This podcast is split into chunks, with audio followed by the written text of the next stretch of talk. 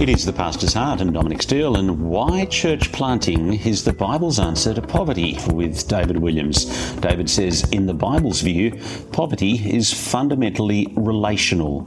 When you think about the Bible's terms for the poor, the widow, the orphan, and the alien, they're all relational terms describing somebody who has lost relationships. But what might a theology of caring for the poor look like? David and his wife Rachel started serving as missionaries in Nairobi in Kenya back in 1999.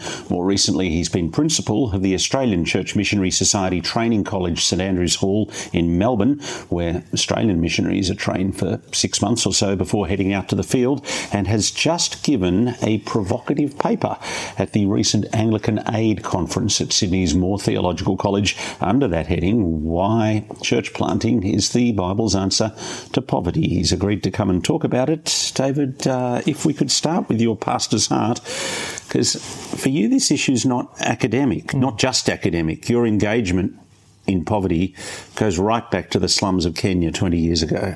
That's right. So I was working in a theological college in Nairobi, Carlile College, and we were asked to train some um, Anglican pastors whose um, parishes were either in or overlapping informal settlements in Nairobi. Uh, and out of that very early engagement, we realized that um, the informal settlements in Nairobi are home to probably 50% of the population. And actually, they're full of churches, um, not many um, mainline Protestant denomination churches, but lots of informal churches, and pastored um, by people with little or no theological training. And so, from that early engagement, we started thinking about how we might do um, leadership training and theological education for pastors and church leaders from informal settlement churches. Describe informal settlement to me. Yeah. So we landed up planting a classroom of our college into Kibera slum. So Kibera is um, very densely crowded um, housing, very usually um, either mud floor, occasionally cement floor, mud and stick walls, tin roofs. All when I was there, all single story, no high rise accommodation, um, no mains sewerage, no mains water, so people are buying their water from standpipes in the street, no rubbish collection. Um, and homes would have some electricity, but usually that was um, that wasn't a legal electrical supply. And in each um, home, you would have typically anywhere between six to fourteen people living in one or two rooms, so very very densely populated. People's homes inside were usually spotlessly clean, but as soon as you went out onto the street, there's a lot of rubbish, um, just a lot of people around, mm. um, and the the poverty and depri- deprivation in the informal settlements was very very significant. Mm-hmm. And you've got informal churches and a problem with the prosperity gospel. Yeah, so for many of those churches. Um, what they knew, what they heard from TV ministries was prosperity theology. Um, and most of the prosperity theology that I heard in the informal settlements was what I would call well intentioned but misguided. So I don't think it was deliberately trying to be deceptive or fleece people of money. Um, but if you like, it was reading the Bible very flat. You know, open the blessing, cursing passages in Deuteronomy and going, well, Dominic, you want to be blessed? Do this. This, yeah. this is what it says in Deuteronomy, mm-hmm. and we believe the Bible. So biblical theology then became very important as part of a, a theological college response into that situation. Mm, and you went in there into this slum informal settlement area and you decided to try and work through local churches not through an NGO, through the um, or even through the development department of a denominational structure. Um, that's quite a significant decision. How did that come about? Well, I spent a long time trying to work out why I and my colleagues had gone down that route because um, I think we had this theological sense that we wanted to work through local churches. But at least for me at that point, I hadn't perhaps really thought it through. Um, in lots of ways, it would have been much easier to have started an NGO. But actually, informal settlements uh, in Nairobi, at least, are full of churches. And so, if you can work through those churches, you've got multiple small communities scattered uh, right throughout the, the slum. One of the slums in Nairobi, when I was there, had more churches than toilets. Um, shocking quite statistic. A, quite a shocking statistic. Um, and I think we were also, um, having had a, a presence in the informal settlements, perhaps a little bit disaffected from what very large NGOs, um, sometimes not always, but what they sometimes did. We, in our little area, we saw a big NGO come in and just start a pharmacy um, and offered free pharmaceutical care to the community. They they put out out of business all the local pharmacies. They all shut down, and then after I think about a year, this big NGO's um, funding ran out, so they just closed it down and moved on. Um, and so for a year, it was fantastic. People were getting free pharmaceutical care, but 18 months in, they were worse off than they had been at the start. Yeah. And I, I think I found that um, disheartening and working through local churches seemed to be a response to some of the problems that we saw being created. You went through quite a journey then, theologically, trying to work out what the right response was to poverty. Maybe you could take us through some of that. Yeah. Yeah, so I um, I had that experience in Kenya and was doing a lot of thinking about what it looks like to help local churches to engage with the poverty in their church family and then in their community in which they were working and serving and witnessing for the Lord Jesus. Um, then I came to Australia and started um, teaching at St Andrew's Hall, started uh, engaging with um, theological themes here. And then that led me to want to try and think through more carefully um, a, biblical theology of care for the poor because I felt like I, I didn't see that. Mm. And um, I, I, knew I didn't have all the answers. I, I, needed a brains trust to help me. So uh, I asked Mark Thompson if I could pick the brains of the faculty at Moore College. Um, and then I, I, studied for some postgraduate research through Fuller Seminary um, that, that led to an academic paper on all of this. So, what that enabled me to do was just to think through where theologically you locate care for the poor. Um, and particularly asking that question from within the Sydney Anglican tradition. So, what's the answer? Well, I think um, I think the answer is complicated.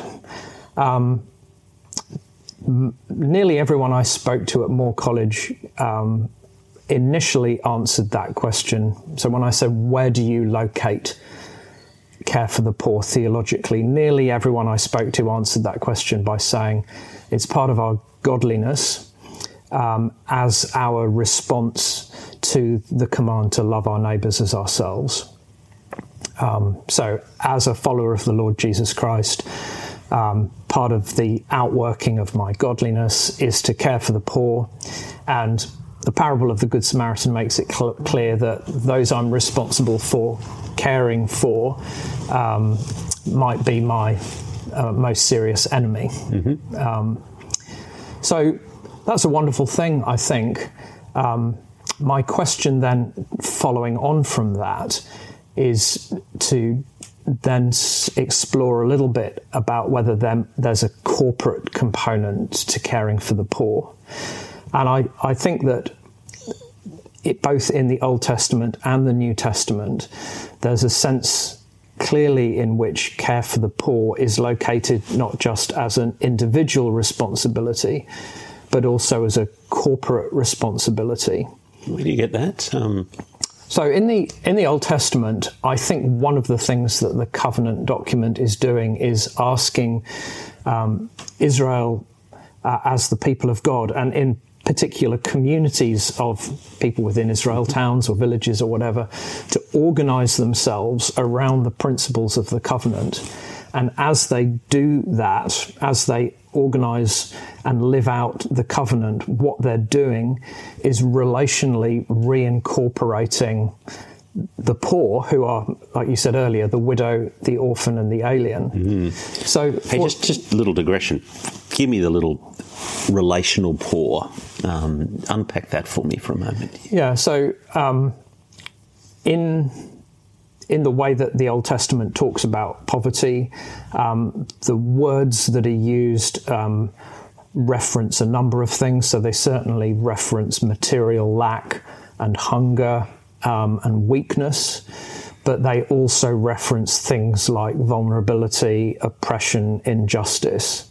So the cluster of words that are used for the poor in the Old Testament include a range of things from weakness and hunger through to injustice and oppression.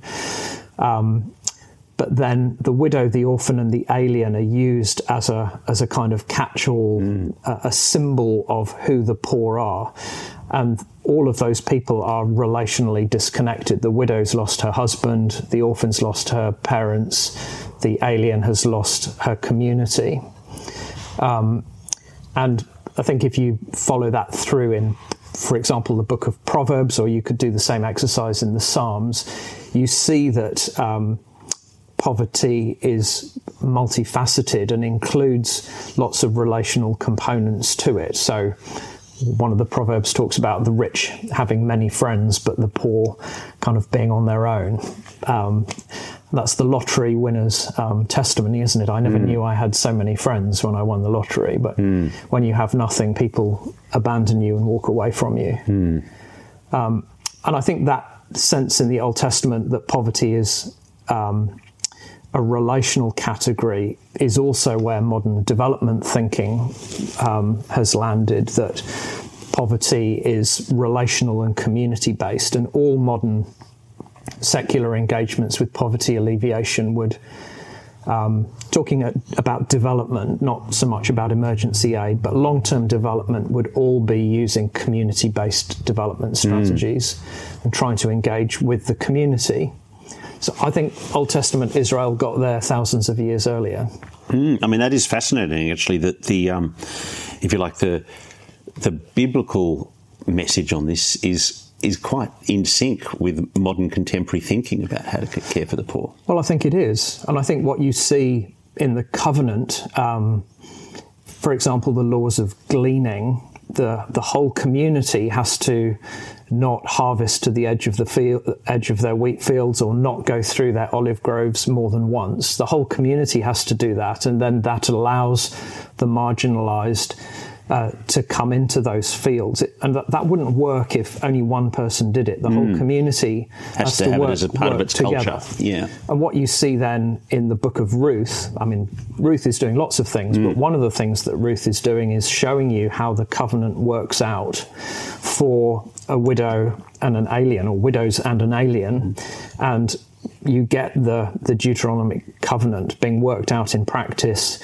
as gleaning and the kinsman redeemer laws reincorporate Ruth and Naomi into the community of the people of Bethlehem. So at the beginning of end of chapter one, they're marginalized. At the end of chapter four, Naomi is sitting at the center of the community with mm. everyone gathered around her. So it's a beautiful move from exclusion to inclusion through the story of the book. Mm. New Testament? So, in the New Testament, I think you see the early church starting to struggle to work out what it means now in an urban setting, not a land-based kind of farming community that you know, in Jerusalem or you know mm. in Corinth or Macedonia, and they're starting to work out what does it mean for us now as the people of God to take responsibility for the poor, and I think that you know, widows and orphans, but particularly widows, feature a number of times. Right at the beginning of Acts, the early church is trying to work out how do we care for the widows in our community. And again, you see very clearly in Acts and also in pastoral epistles that that's a corporate, um, a corporate thing. The church corporately as, as a local gathering is taking responsibility to care for the widows. Um, so, first line of responsibility care for your own family. Mm, 1 Timothy 5. Yeah. But what about the widows who don't have family? Well, the church now feels a responsibility as a gathering to care for those um, who are part of the family. And then I think, you know, Galatians, they have a sense of responsibility not just to the church family, but to any that the Lord kind of brings into their sphere of influence. Mm. Care for the poor, especially those in the household of God. Mm. And that's going to play out as an individual level and a corporate level. Yes, and I think I think the challenge in this space for us in Australia or in the UK, um, particularly, is that the value of a government safety net in our countries is quite strong. Mm. So in Australia, we have this wonderful thing called Centrelink. Um, you know, you've got to persist to get help from Centrelink, but if you do persist, there is help there. There is a safety net. Yeah, I mean, often I find in my engagement with people when they come to um, to ask for help um, as a local pastor, it's often well helping them relationally and helping them navigate the social security network that actually is there and is quite yeah. good, but impossible to navigate. Yeah. yeah, and that's a beautiful way of practically loving people. But for most of um, most church families in most contexts around the world, um, the church is operating in a place where there isn't much of a governance safety net or and you, any. You made the observation the other day. Even the United States has much lower safety net provisions than the UK or Australia. Yeah. Well, that, that's my understanding, and um, you know, as I observe that, it, I look at you know big conservative evangelical churches in the states, and they often have very extensive um, ministries, both practically to people within the congregation, but then also out into the wider community. And so, a better developed. Um, practical expression of what they're doing, but potentially also a better theologically thought out expression as well? Um, yeah, I mean, I, I think that the Bible makes it clear that if you follow the Lord Jesus Christ, you care for the poor because that reflects the heart of God.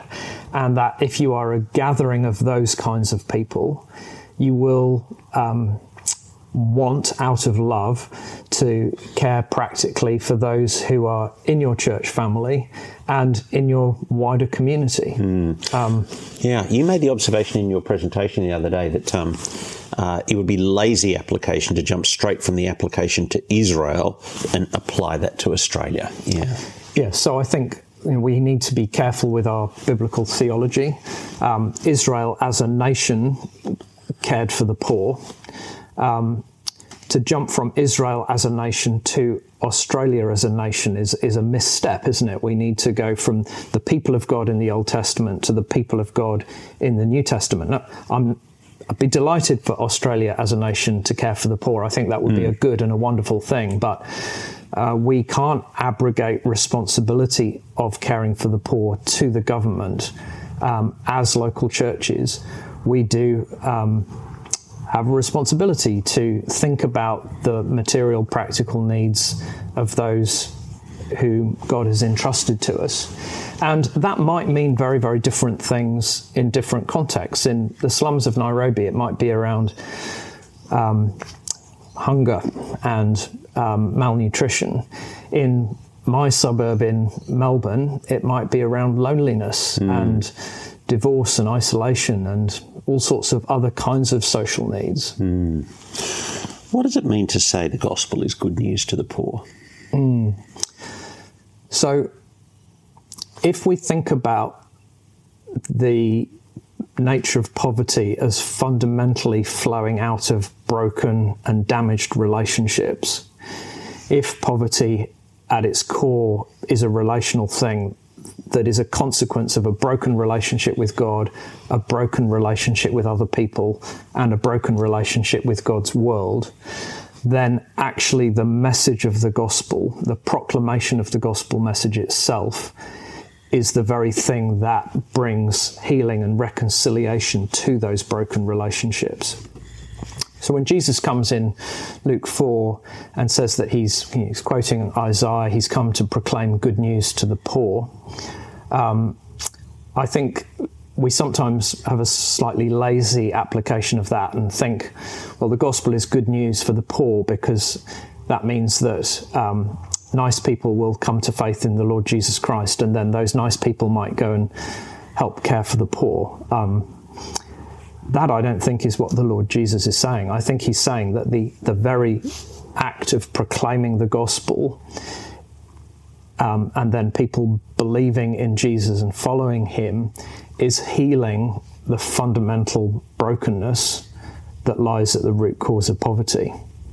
And at that point, you're right on the, if you like, the fulcrum of the title of your presentation of why church planting is the solution to poverty. So I think church planting as a solution to poverty was really a provocative, um, just trying to get people thinking. Um, obviously, I think it's more complicated than that. Um, but yes, I think that um, we need to hold on to the confidence that the gospel message itself, um, people coming to faith in the Lord Jesus Christ and then being gathered into confessing communities, that in and of itself will start to transform the poverty of the poor if God's people are doing their job right. How have you seen that happen in practice? Well, we had the great privilege of seeing informal settlement pastors in Nairobi um, come into training at our college, um, start to rethink their theology. For, for many of them, that meant um, reassessing their prior commitment to some prosperity messaging. But then, you know, if you're going to let go of prosperity theology, you need another message for the poor in your church. And essentially what that looked like for informal settlement pastors was to start working with their church community to help them to care for each other. So I got a beautiful letter from one of the first students in that program who um, was in the, really the poorest informal settlement in Nairobi. Um, I had visited him, his church was completely destitute, and he'd started a very small savings program with members of his church. Um, and he was mentored by a CMS Australia missionary called Joe Radkovic for a number of years. Joe and I then lost touch with him for a couple of years, um, and he wrote to us a little while later and said that what had started off as this tiny little savings program with just a few people had now expanded to the point where they had something like forty or fifty thousand dollars in circulation. They'd put um, I think it was something like 10 children through high school. They had six church member families, children in university. They had a collective of widows who were supporting and caring for each other. Um, and that he had then taken this message um, that he learned at our college and um, had engaged with, he said, two and a half thousand pastors across six countries in East Africa. Um, now, what a remarkable story. Which has got to be better than starting a free chemist shop well, in a slum. Yeah. I think so. Yeah. I think so. And I praise God for that. I mean, that, that has all happened um, through some, some training, but really that pastor has just um, taken his own initiative, put into um, practice the principles that he learned. He's by far the best person to work out what it means to follow the Lord Jesus Christ in Korogocho. And praise God, he's done an amazing job at it. Now, what about the issue of um, campaigning for social justice versus hands on caring or preaching Christ? Um, uh, and you, you referenced a paper that Broughton Knox wrote on this topic. Yeah, so Broughton Knox, um, former principal at Moore College, for, former yeah. principal at Moore College, wrote a, a paper a long time ago in which he was uh, arguing that the reason that Christians should care for the poor is because of compassion, not because of justice. And that paper has often been quoted or used as if to say that Broughton Knox didn't believe in social justice and that therefore he didn't think that Christians had a responsibility to care for the poor, which is extremely unfair because the point of the paper was Christians should care for the poor out of love. Mm-hmm. So he was arguing that Christians should care for the poor. So it's unfair just on the basis of the paper. I think I mean, I've never met Broughton Knox, but reading his biography and talking to those who knew him, uh, I've heard that he had a remarkable ministry personally of caring for poor people who came mm. to his house. Mm. So the charge that um, Knox didn't think that Christians should care for the poor is is unfair and clearly not accurate.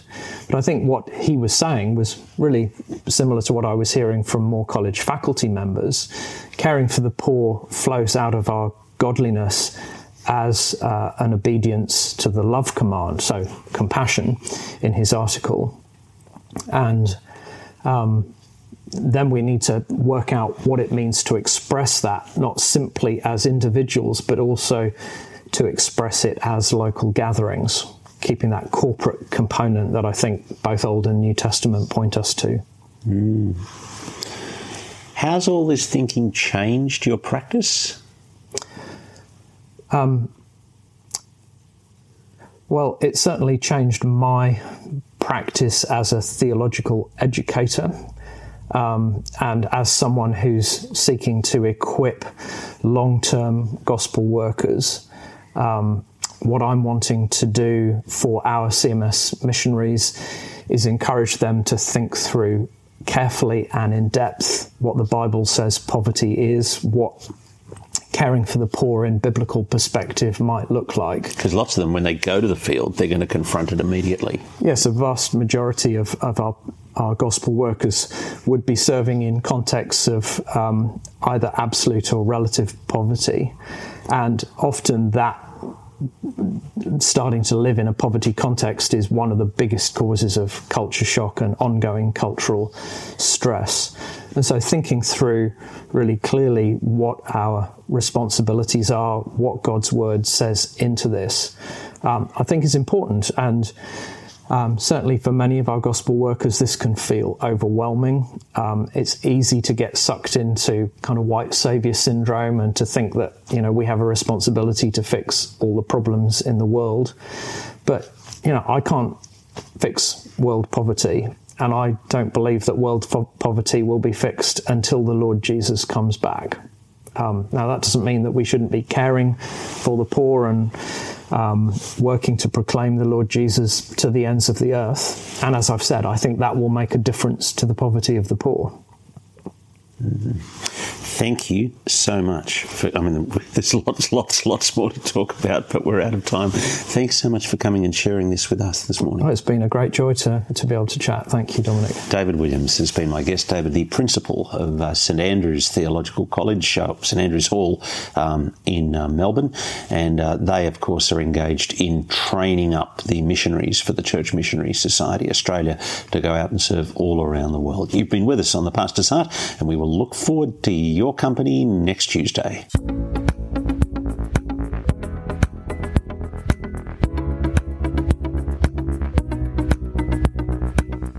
Hey, if you're listening on Apple Podcasts, we would love it if you could hop over to the Apple Podcasts app and give us a rating and review. That helps us in the rankings and lets other people discover the Pastor's Heart. And again, if you are able to help us out by being a financial partner, go to our Patreon link, patreon.com slash the Pastor's Heart.